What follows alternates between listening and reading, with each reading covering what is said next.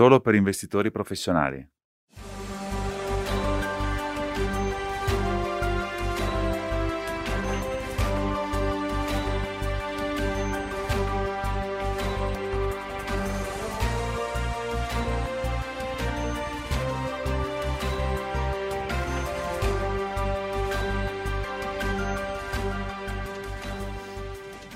Good morning. Buongiorno, buongiorno a tutti, è mercoledì, il 10 di marzo ed è giunto il momento per un'altra buona tazza di Morning Espresso. Benissimo, come sempre, se ci seguite in diretta abbiamo la possibilità dell'interpretazione che potete eh, ovviamente, di cui potete usufruire con il tasto sotto. Poi abbiamo un altro tasto che è quello per le domande e risposte, oppure potete sempre mandarci le vostre domande a nordeafans-nordea.com. Benissimo, quindi questa mattina, questa mattina è con noi Arvinda Tiwana. Arvinda è praticamente un analista ESG all'interno del nostro team di investimenti responsabili. Quindi buongiorno Arvinda, ci sei? Mi senti? Sì, assolutamente. Buongiorno anche a te Paul. Bene Arvinda, ti abbiamo invitato questa mattina proprio per parlarci di un caso di engagement che tu e il tuo team gestite praticamente dal 2018. Ora questo caso di engagement era con una società Verunda Beverages che ha sede in India. Quindi per iniziare, magari ci puoi raccontare qualcosa su Verun Beverages? Senz'altro, Varun Beverages è uno degli imbottigliatori più grossi in India. Fanno soprattutto eh, bibite gasate, succhi, acqua. Prodotti di questo tipo hanno circa il 30% dei loro siti di eh, produzione in India e una presenza limitata a livello internazionale. Benissimo, quindi l'engagement riguardava la gestione dell'acqua. Perché era così importante fare un engagement con loro su questo argomento? Beh, direi che ci sono diversi motivi che rendono questo importante. Anzitutto per un imbottigliatore l'acqua è una risorsa fondamentale, critica, e senza accesso all'acqua Varun Beverages non avrebbe potuto produrre i suoi prodotti. Secondo l'India è uno dei paesi più vulnerabili in tutto il mondo per il cambiamento climatico. Il paese è molto esposto a inondazioni, siccità, alte temperature che possono poi portare a eh, una penuria, una carenza d'acqua di lungo termine e periodica. Il settore eh, delle bibite in India è molto stagionale, quindi tre mesi su tutto l'anno rappresentano già il 40% di quelli che sono i ricavi di Varone e quasi il 100% dei suoi utili annuali. Quindi qualsiasi interruzione imprevista di eh, produzione potrebbe provocare chiaramente eh, assenza di accesso all'acqua, quindi avere un impatto molto pesante sui dati finanziari dell'azienda. Tutti questi temi eh, insieme rendono eh, l'acqua molto interessante per l'engagement con l'azienda. Certo, quindi noi abbiamo deciso di fare questo engagement, ma che tipo di cambiamento volevamo? Cosa stavamo cercando? Beh, volevamo fare in modo che l'azienda eh, vedesse l'accesso idrico all'acqua in maniera strategica e quindi che mettesse in atto eh, delle iniziative adeguate, corrette di mitigazione del rischio per garantire accesso di lungo termine all'acqua. Certo, e come si procede? Qual è il processo? Come si fa? Sì. Allora, noi eh, parliamo regolarmente con delle call con l'azienda, li abbiamo visitati, chiaramente siamo andati a trovare diverse volte, poi abbiamo fatto anche delle ispezioni in uno degli impianti di produzione per eh, vedere eh, appunto come viene implementato, diciamo, concretamente la gestione dell'acqua. Sì, è molto molto importante perché naturalmente noi a Nordea abbiamo il nostro eh, sistema di rating ESG che è proprio nostro, ovviamente diamo un'occhiata anche ai provider esterni, ma noi creiamo i nostri rating e poi tu vai proprio sui siti, tu vai sul campo, vai a incontrare personalmente le società con cui fai un engagement, non è semplicemente una ricerca alla scrivania. sì, certamente, anzi eh, la ispezione dell'impianto di produzione, per esempio, eh, è stata condotta proprio dal PM e da me stesso. Quindi è un po' eh, un insieme di tutto. Bene, bene. Poi alla fine qual è stato l'esito? Quindi vi siete recati a, a trovarli, avete fatto la ricerca, avete fatto l'engagement, cosa è successo? Ma direi che ci sono diversi effetti o risultati positivi da questo lavoro di engagement. Prima di tutto Varun, Varun Beverage ha iniziato a fare del reporting molto più completo, molto più dettagliato sulla eh, sua gestione dell'acqua eh, presso gli azionisti. Poi ha eh, portato il reporting dal livello CSR eh, fino al livello di reporting per la gestione del rischio. Ha cominciato a fare l'audit, il monitoraggio del proprio l'impiego dell'acqua e della ricarica della freatica. I dati di acqua adesso sono comunicati al senior management come parametri di rischio per una pianificazione strategica, ma la cosa più importante è che l'azienda ha migliorato tantissimo la propria ricarica eh, di eh, eh acque eh, fa- di falde o freatiche. L'ultima cifra che ho visto di ricarica è di 2,8 volte di ricarica della quantità di acqua che viene prelevata appunto dalle falde acquifere eh, e viene appunto ricaricata. Questo è un miglioramento dal 2018 dove la cifra corrispettiva era da 1,7 volte. Arvinda, rapidamente magari ci puoi spiegare cosa intendi per ricaricare? Ma certo. Durante il processo di produzione, la società spesso usa acqua di falda, come dicevo, nella produzione. Allora, recharging, ricaricare, è un modo eh, che consiste in questo. Prelevano acqua piovana attraverso dei pozzi con diverse metodiche e poi cosa fanno? Eh, mettono quest'acqua pluviale o piovana, la rimettono nuovamente in falda nel terreno. Quindi sostanzialmente eh, rimettono eh, l'acqua che hanno prelevato reiniettandolo nella stessa quantità o anche più nella falda freatica. Ah, interessante, molto bello. Bene, quindi questo è il caso di engagement ad oggi. Eh, cosa fate adesso? Cosa succede? O anche il futuro? Cosa fate? Continuerete questo engagement con Varun? Uh, sì, sì, noi continueremo il lavoro di engagement con la società su le attività di ricarica eh, dell'acqua eh, freatica, però eh, spingeremo anche molto di più, direi, proprio in direzione di piani di emergenza del CAPEX per alcuni siti produttivi che sono eh, dislocati in aree ad alto stress idrico. Benissimo, ottimo. Allora dovremo farti tornare assolutamente per avere un aggiornamento. Eh, ma nel frattempo, grazie infinite per essere stato con noi questa mattina. Grazie per l'invito e a presto. Benissimo, quindi ancora grazie Arvinda per questo contributo interessante e sicuramente ci riparleremo presto. Bene, passiamo ora alla parte invece centrale della discussione di oggi, della puntata di oggi. Ed è con noi Michael Malderner. Eh, Michael è l'amministratore delegato eh, di Manco, che è praticamente la Nordea Investment Funds SA. Quindi buongiorno Michael. Eh, buongiorno Paul, come va? Tutto, tutto bene, benissimo qui. Bene, è con noi anche Cecilia Zigban. Cecilia è esperta di eh, normative per quelli che sono i nostri progetti interni ESG. Buongiorno Cecilia. Però qui ci sono, che piacere rivederti Paul. Come vanno le cose? Bene, bene, grazie. Ottimo, benissimo, grazie. Bene, prima di partire vorrei sottolineare una cosa, e cioè che il contenuto di oggi non, è, non sono consigli, non costituiscono dei consigli, non è una, diciamo, consulenza sulle normative. Quello che noi cerchiamo di fare è darvi quelle che sono le nostre visioni interne eh, della nostra comprensione della situazione così come è oggi. E poi naturalmente qualsiasi evoluzione normativa che a nostro avviso potrà avvenire in futuro. Quindi volevo semplicemente chiarire questo punto, Pensavo, penso che sia importante appunto questo chiarimento prima di partire.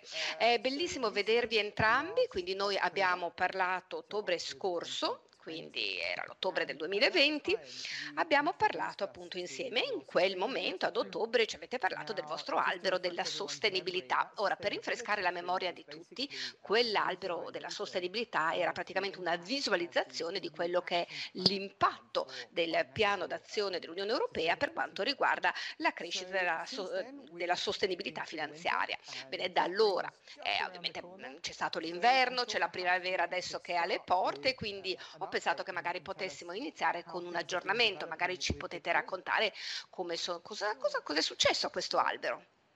Ma certo, allora quello che vedete adesso sullo schermo è un po' come dicevi tu, proprio la visualizzazione che noi utilizziamo su, su come lavorare sul piano d'azione dell'Unione Europea, perché questo è quello che si vede a livello di radici, come vedete, perché è, è così che noi appunto cerchiamo di capire qual, eh, che cosa intendono i legislatori eh, quando producono qualche cosa nella normativa, che è la seconda parte qui, cioè rappresentata dal tronco. E poi in alto vedete appunto i concetti con questi stiamo lavorando eh, attraverso eh, i regolamenti. La cosa importante è che vogliamo mh, mm, fare in modo di non interpretare solo una parte, eh, come dire, dei concetti di un regolamento e poi magari in maniera diversa in un altro. Quindi eh, occorre una visione completa ed è molto importante ed è questo appunto che ci spiega per cui non possiamo separare eh, e considerare le cose singolarmente. qui in rosso potete vedere magari le cose di cui parleremo più oggi nel focus di oggi, che sono i posti primi diciamo, nelle priorità. Quindi mm, non è per caso che ti abbiamo chiesto di venire qui proprio oggi, cioè il 10 di marzo. Non è una casualità perché è proprio oggi che eh, ci sarà l'introduzione di quello che è il regime sull'informativa de- eh, sulla finanza sostenibile, quindi queste normative praticamente vengono oggi eh, entrano oggi in vigore, diciamo. Quindi ti volevo chiedere qualcosa su questo e poi anche tanto per iniziare, quali sono sono le scadenze che vedete per l'industria, per, ovviamente anche per il futuro, perché non è solo oggi, c'è proprio una tempistica che riguarda anche il futuro, giusto? Sì, sì, hai assolutamente ragione. Quindi, beh, oggi chiaramente è una data memorabile, 10 di marzo. Eh, direi addirittura che è quasi una pietra miliare quando si parla appunto dell'agenda dell'UE per la finanza sostenibile. Ad oggi, diciamo, non si torna più indietro. Ci saranno delle disclosure sia a livello di prodotto, eh, i documenti, altri canali aggiornati con questo tipo di informazioni. Naturalmente poi ci sarà anche eh, informazioni chiaramente comunicate a livello di entità per come noi vediamo le cose. Diamo un'occhiata qui prendiamo il calendario, la linea temporale per altre cose che stanno avvenendo proprio a livello eh, regolamentare e da tenere presente. La cosa importante, grossa, che eh, è successa dall'ultima volta, non so se magari ricordate, ma dall'ultima volta che ne abbiamo parlato, io stavo aspettando con ansia veramente questi requisiti di livello 2 che attendevamo proprio all'epoca dall'ESA, ricordate? Qualche settimana fa, il 4 di febbraio, ci sono arrivati effettivamente. Ecco, quindi l'ESA finalmente ha pubblicato proprio il report sulle disposizioni livello 2 sulla SFDR le ha presentate alla Commissione, adesso dovrebbero appunto eh, esprimersi eh, eh, in merito più avanti nel primo secondo trimestre. Sì, eh, ci sono ancora degli aspetti eh, non chiari, direi. L'ESA ha pubblicato un supervisor statement, si chiama così, dove hanno chiarito alcune cose per quanto riguarda il timing, l'applicazione, eccetera. E ad oggi sembrerà che entrerà in vigore appunto il primo di gennaio 2022, ma non so, preferirei comunque riuscire ad avere la versione finale perché è solo così che possiamo eh, eh iniziare l'implementazione attiva, diciamo, nel nostro lavoro e quindi questo è quello che io aspetto con ansia. Cos'altro abbiamo qui? Beh, vediamo, abbiamo appunto il regolamento sulla tassonomia, il prossimo passo è quello degli atti delegati, appunto un criterio di screening che viene utilizzato per l'adattamento del cambiamento climatico e la mitigazione. C'è un molto ritardo qui, ma in questo caso sicuramente si tratta più di una, eh, come dire, una tensione politica, direi. Tenete presente una cosa, che il piano di azione dell'Unione Europea veramente sta spingendo verso investimenti in aree specifiche, quindi, come dire, fa leva o suscita una coscienza, direi, politica e quindi questo eh, provoca ritardi. Terzo punto, importante per noi, è quello degli aggiornamenti appunto di eh, MIFID 2, USITS, atti delegati ai FMIF, probabilmente appunto saranno approvati come pacchetto a fine marzo. Questo significa che? Significa che, che il periodo di implementazione e poi chiaramente l'applicazione probabilmente avrà la prossima estate. Sì, non ho la slide qui, però insomma direi che abbiamo visto moltissime iniziative a livello locale che stanno uscendo sul eh, mercato, comunque anche questo sarà oggetto di attenzione nei prossimi mesi, quindi eh, arriveranno all'AMF in Francia e anche la strategia di Sustainable Finance eh, eh a Lussemburgo, pubblicato un paio di settimane fa, interessantissima per noi. Però se potessi mai Sì, stavo dicendo l'ultima volta, abbiamo proprio detto com'era fluida, com'è fluida la situazione. Senz'altro, e poi tra l'altro quando scendiamo a livello locale, eh, come dire, non c'è quella stessa unanimità che invece c'è a livello di Unione Europea, ad esempio. No? Quindi ecco perché dobbiamo essere vigili per fare in modo di comunque tenere il passo, diciamo, con le iniziative locali. Uh, se potessi un attimo riassumere il sunto diciamo, a livello normativo, prima di tutto, eh, prima cosa ci sono tantissime forze in atto, molte spinte, come dicevo tensione politica, provoca ritardi, previsto peraltro, poi però il terzo punto necessario, eh, c'è molta ancora incertezza anche eh, all'interno proprio dei, del regolatore. Eh, per esempio eh, l'ESA ha eh, emesso, pubblicato una lettera standard dove ha chiesto un chiarimento dalla Commissione su come loro dovrebbero interpretare l'SFDR eh, in primis. Quindi voglio dire domande tipo ma ci saranno delle soglie? Cos'è che è considerato a promozione? Secondo me questo è cruciale, cioè lo devono capire se poi devono chiaramente eh, aggiungere ulteriori requisiti. Mm, sembra che vi sia davvero tanto da tenere sotto controllo, quindi suppongo che a questo punto voi state tenendo più, i punti più salienti come vostre priorità. Bene, se potessimo a questo punto parlare ancora ancora del disclosure, delle disclosure e tutte le evoluzioni di cui abbiamo parlato. Naturalmente si tratta di un contesto, di un ambiente totalmente nuovo per tutti noi.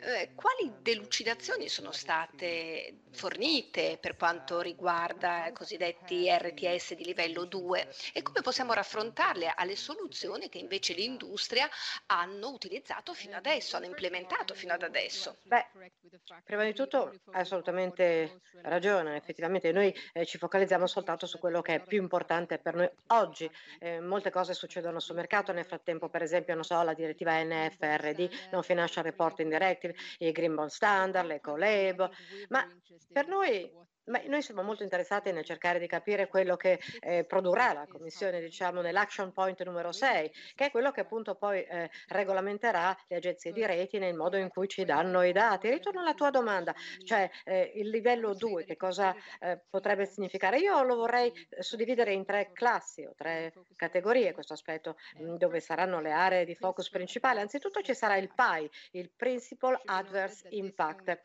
Notate che si applica soltanto a livello di di entità in primis, ma per poterlo avere chiaramente su un'entità noi dobbiamo fare tutto il lavoro di bottom up, cioè tutti i prodotti dovranno averla comunque inserita, diciamo, eh, appunto, eh, anche se non sono a livello di entity. Punto 2 e 3 sono interconnessi a livello di disclosure di prodotto, sia a livello di dettagli pre-contrattuali, ovvero i prospetti ma anche il periodic report, cioè la relazione appunto periodica su come fare il disclosure. Benissimo, a questo punto possiamo coinvolgere Michael perché finora non ha potuto contribuire. Michael, magari ci puoi raccontare qualcosa eh, brevemente per quanto riguarda i punti più salienti degli aspetti di questo PI, Principal Adverse Impact, e l'integrazione di questo, ecco, quindi magari tutte le varie disclosure correlate. Sì, sì. Allora, Mm, vorrei cominciare subito diciamo, col PI, il Principal Adverse Impact.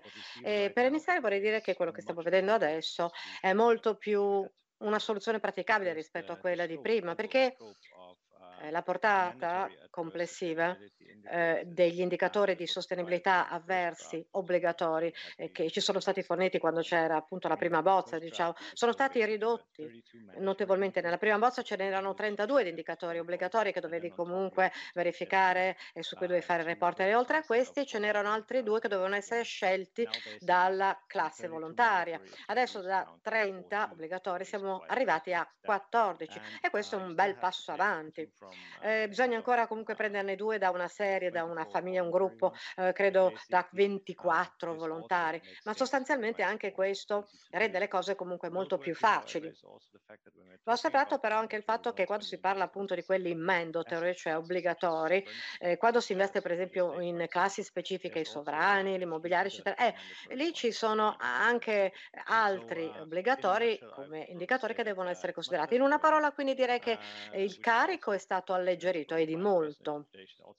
E questa forse è anche la mia interpretazione personale, magari anche i policy maker l'hanno riconosciuto hanno riconosciuto la sfida a livello di dati, eh, eccetera, però eh, non è ancora una bella passeggiata nel parco, diciamo, ci sono ancora delle sfide, soprattutto a livello di KPI eh, eh, riferite alla biodiversità, ai rifiuti, ai rifiuti pericolosi o alle emissioni eh, di acqua che rimangono sempre una sfida. Cosa intendo quando dico rimane ancora una sfida? Mm, vi do un esempio per chiarirlo. Prendi un fondo, per esempio, un fondo che investe attualmente, diciamo, effettivamente in un'azienda di software. Può essere difficile per una società di software raccogliere o recuperare le informazioni eh, per dimostrare se eh, le attività e i servizi che produce eh, stanno colpendo negativ- negativamente alcune aree sensibili alla biodiversità. Si tratta di eh, una serie di dati molto nuove, diciamo, e ehm, modo diverso di recuperare. La cosa importante è che chiaramente le cose migliorano giorno per giorno, arrivano sempre più dati sul mercato con l'arrivo di nuove normative, per esempio abbiamo la NFRD dietro l'angolo, la Non Financial Reporting Directive, eh, standard volontari che vengono utilizzati. Tutto questo eh, va considerato eh, a livello di RTS che tra l'altro eh, lo esprime con forza come eh, su base di miglior sforzo sforzo.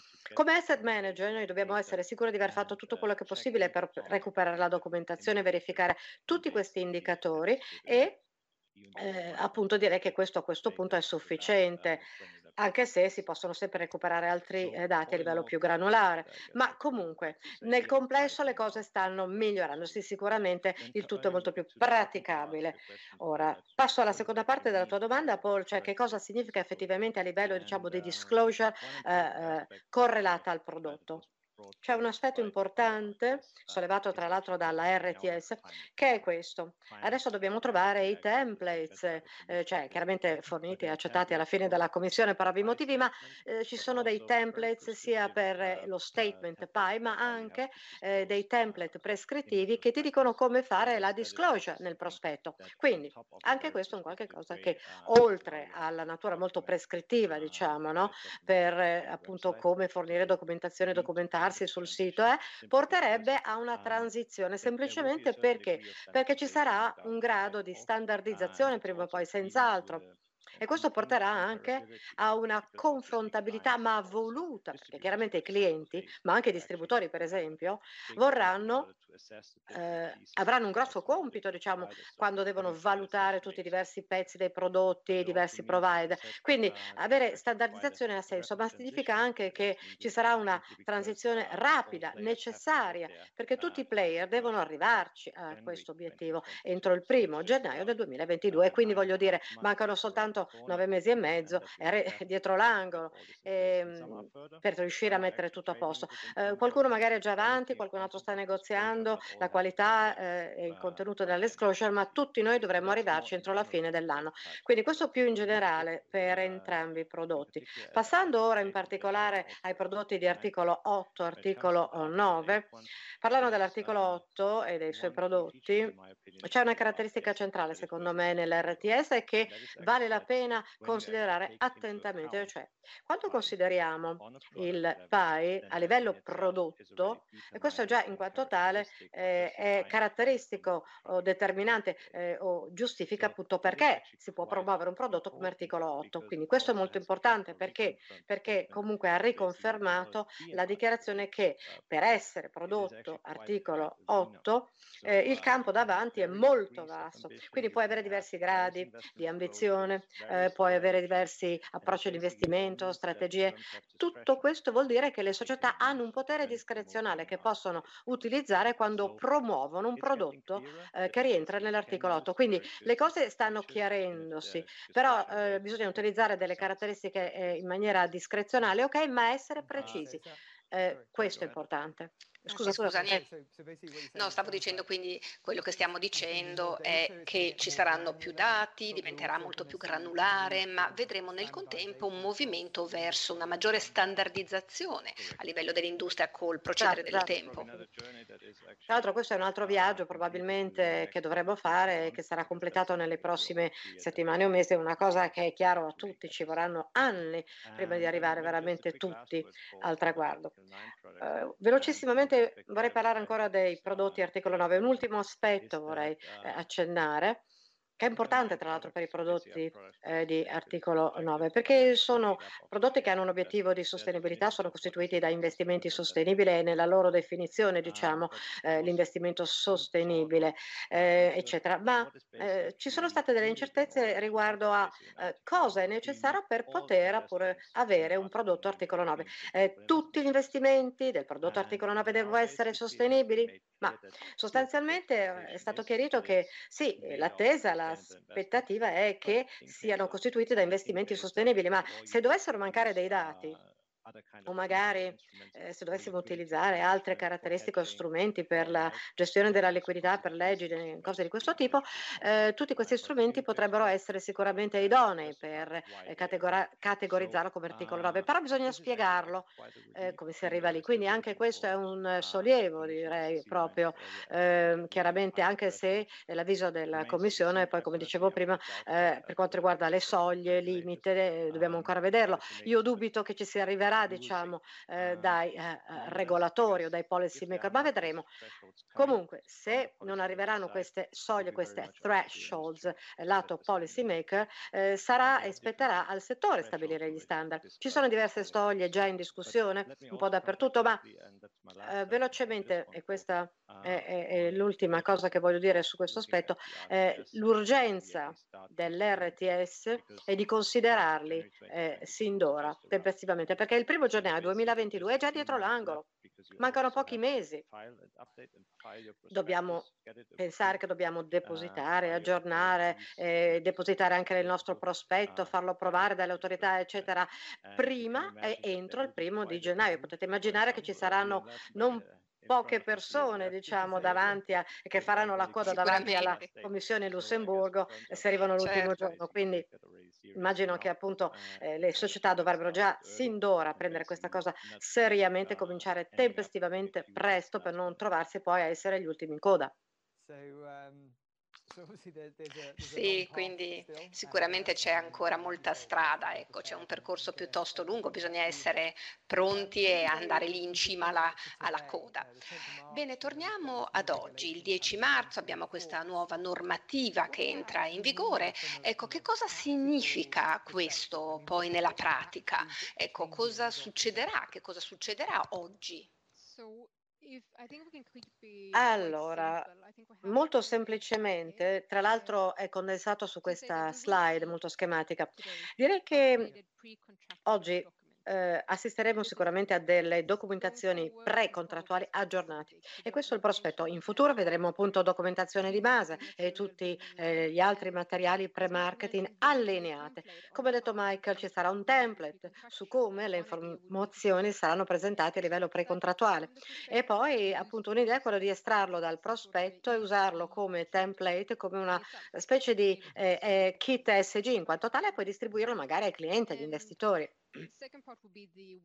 La seconda parte è quello del website con gli aggiornamenti, quindi qui vedremo sia i dettagli del prodotto, ma anche le eh, dichiarazioni di entità su come noi lavoriamo queste, su queste cose in Nordea. E quando si parla anche delle misure del livello 2, eh, saranno le stesse informazioni del primo gennaio, ma più ricche, eh, più dettagliate, più informazioni su come tutto questo viene applicato.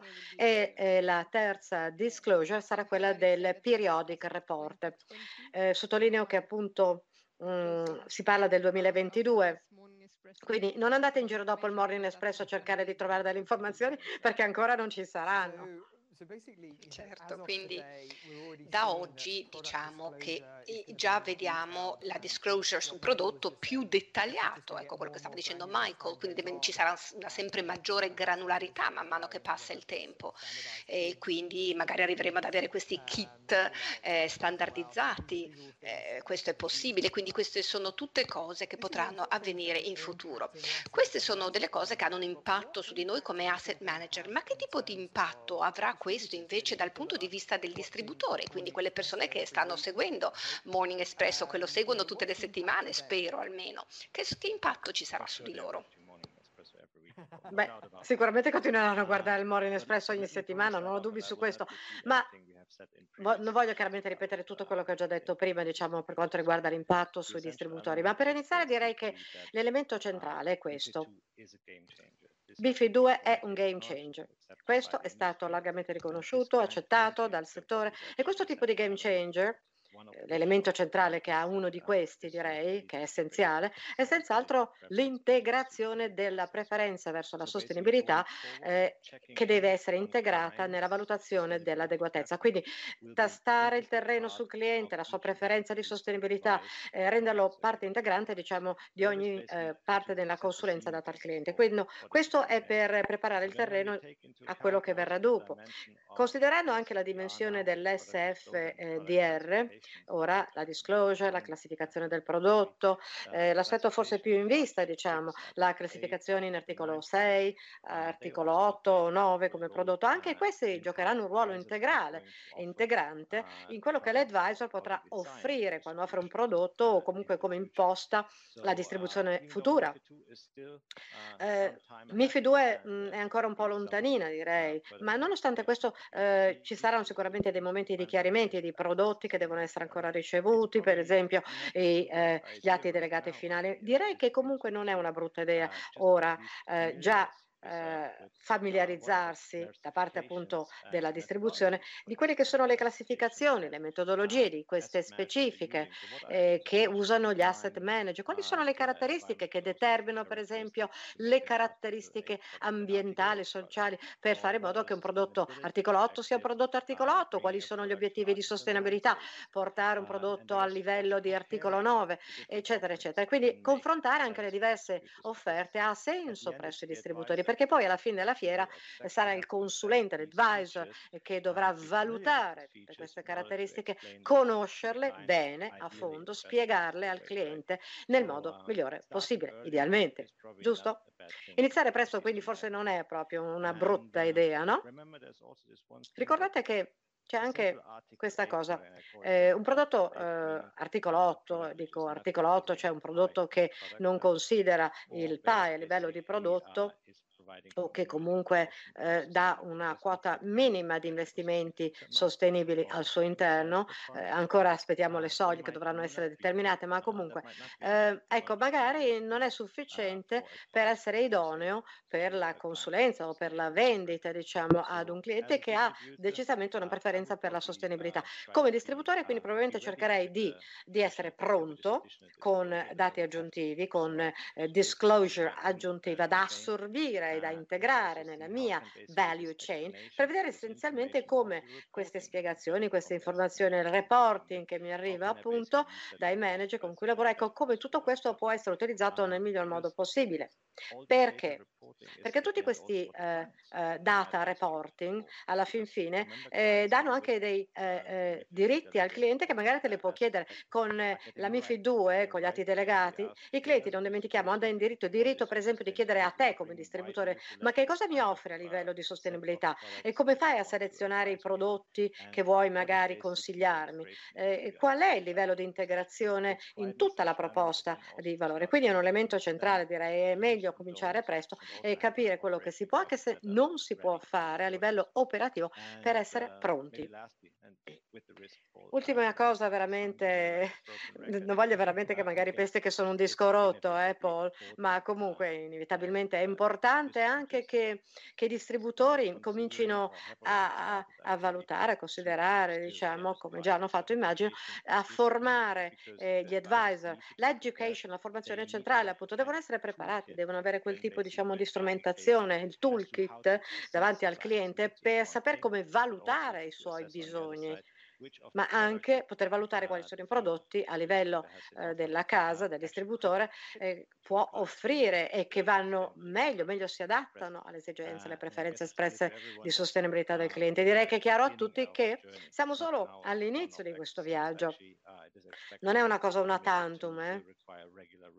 La MIFI 2 sicuramente richiederà eh, un regolare riesame dell'offerta del prodotto e dei prodotti che abbiamo a disposizione, ma col tempo sempre più prodotti, direi, eh, con le caratteristiche particolari a livello di SG o, o obiettivi di sostenibilità, si presenteranno sul mercato e eh, scegliere quelli giusti, quelli che veramente io voglio spingere eh, presso la mia clientela particolare oppure eh, i segmenti di cliente, può essere vitale in realtà per avere veramente un eh, successo di business sostenibile anche in futuro. L'ultima cosa che voglio dire qui, tenete aperti gli occhi. Eh?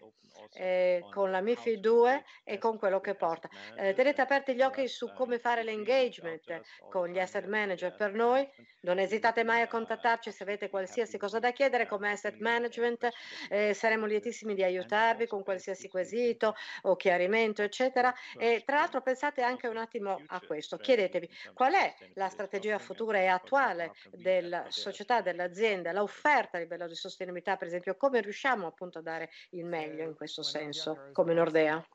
Sì, quando ero un ragazzo ho fatto il Boy Scout e il motto era sii preparato, quindi mi raccomando, sii preparato. Questo sembra essere un motto valido anche per questo. Il fatto, tra l'altro, che voi stiate seguendo in questo momento Morning Espresso è già una garanzia che sicuramente sarete molto meglio preparati rispetto ad altri. Ma mi raccomando, continuate a tenervi aggiornati con quello che succede eh, con qualsiasi mezzo. Noi siamo qui per aiutarvi in tutti i modi possibili, quindi ci siamo.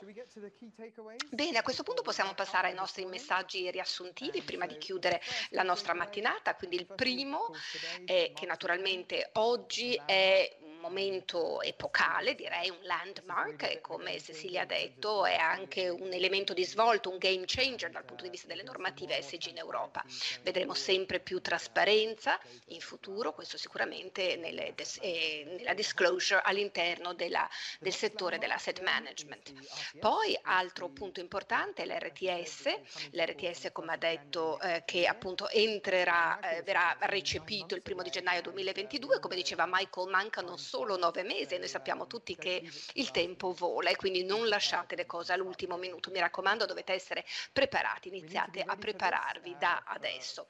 Dobbiamo essere pronti, dobbiamo essere pronti ai cambiamenti anche a livello degli atti delegati MIFID, questo riguarda la governance più interna, poi tutta l'elaborazione dei dati, anche la formazione dello staff. Dobbiamo essere pronti per tutto questo insieme. E come abbiamo detto, sentitevi liberi di fare un engagement con l'industria, un engagement con noi assicuratevi che siete pronti per il futuro.